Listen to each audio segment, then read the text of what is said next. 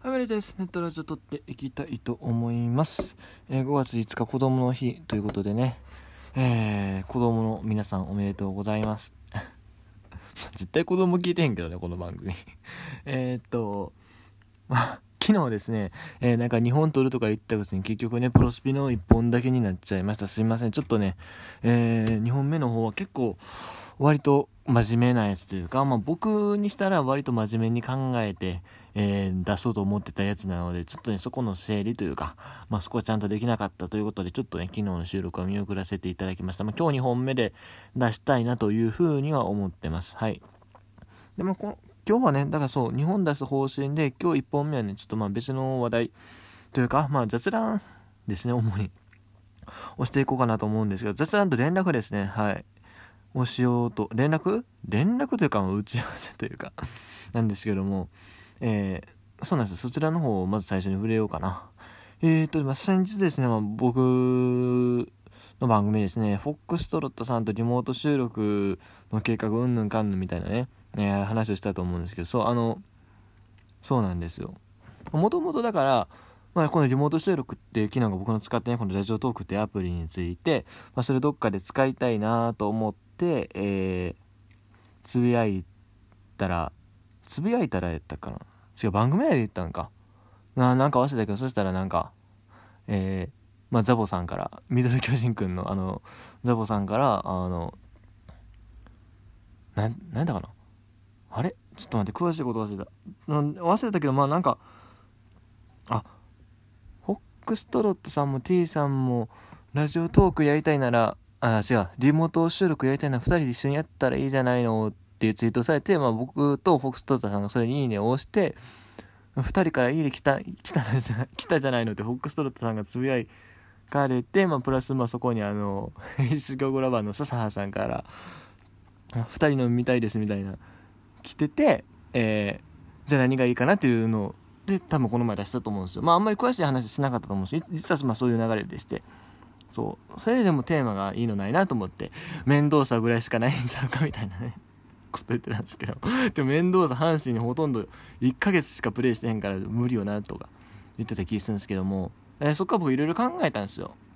そう。なドラフトで重複した人の話とか面白いんちゃうかなと思って、あの、何、あ、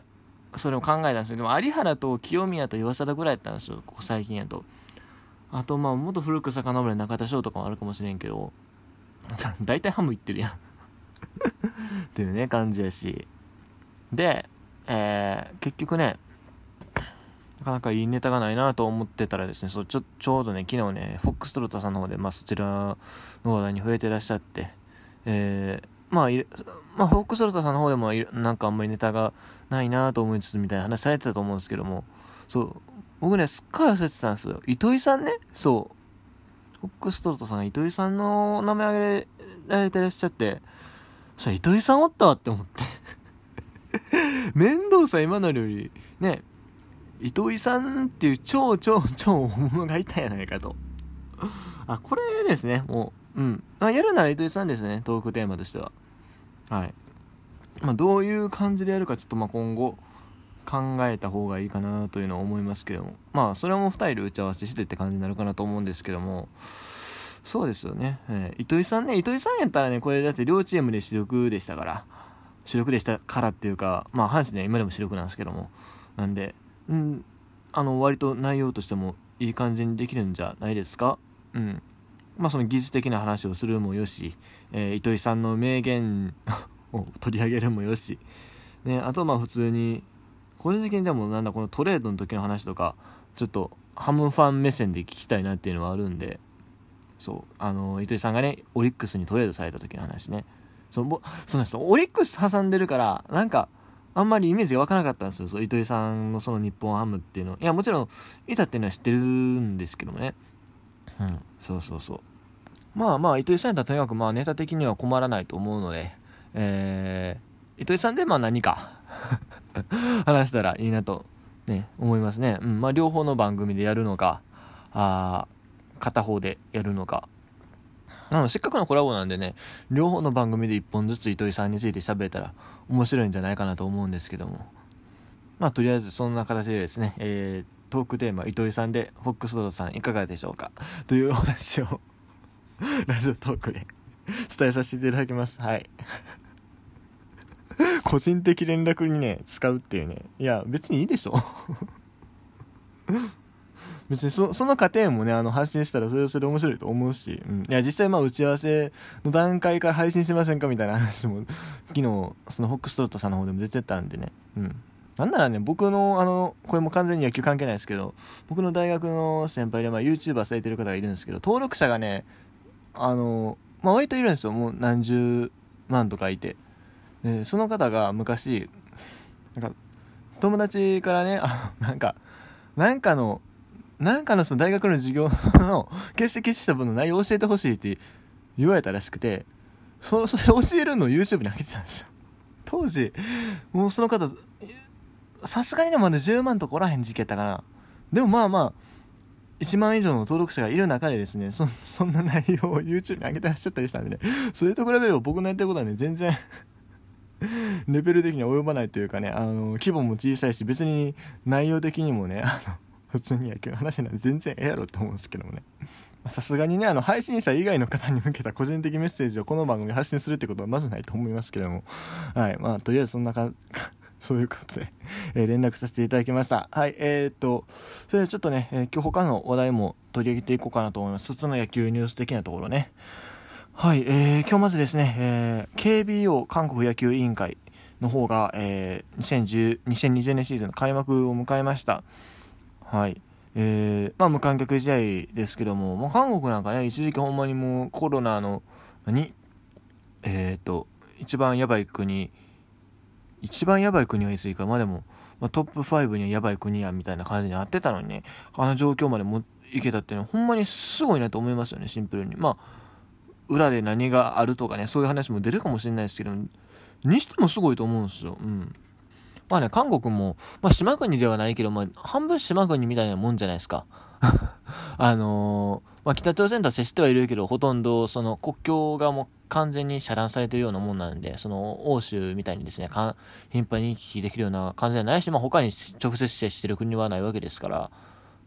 ない、ないよね？うん。まあ、割とその、なんだろう、あの、対策っていうのはしやすかったのかなというふうに思うんですけども、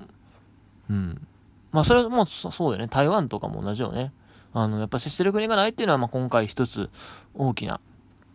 あれだったんじゃないかなと思うんですけども。まあ、日本はね、その割にはできなかったっていうのはね、すごく残念なところではあるんですが、まあとりあえず、まあ日本球界もね、まあ、日本国民はね、いろんな感情あると思います、韓国に対しては。まあでもね、あの、参考にできるところはやっぱ参考にしていくべきですよ、本当に。うん。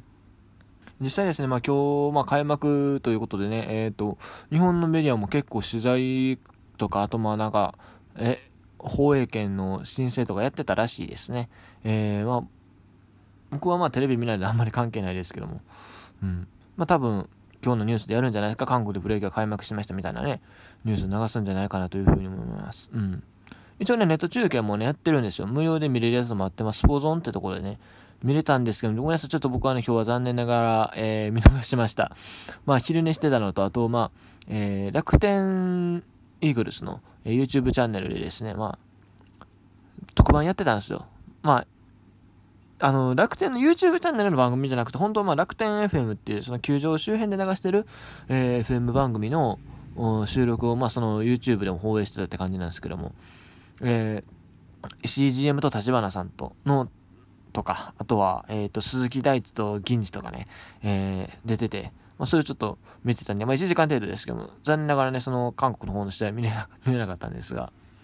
またタイミングが合えばね、見たいなというふうに思ってます。あの、やっぱオスンファンがいるんで、僕も今年実際行きたかったんですよ、オスンファン見に。だからね、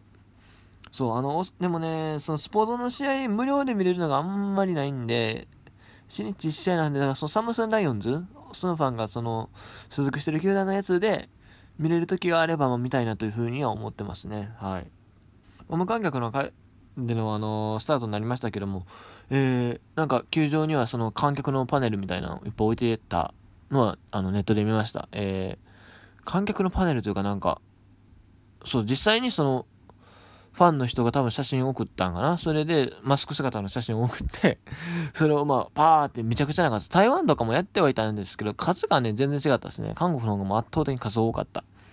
それをバーンって並べて、えー、観客がいる風にしてましたね。まあ、各国いろいろそういうことやってて面白いなって思いますね。まあ、台湾だと、えー、ロボット応援団とパネルを多少ポンポンポンと。で、韓国やと、え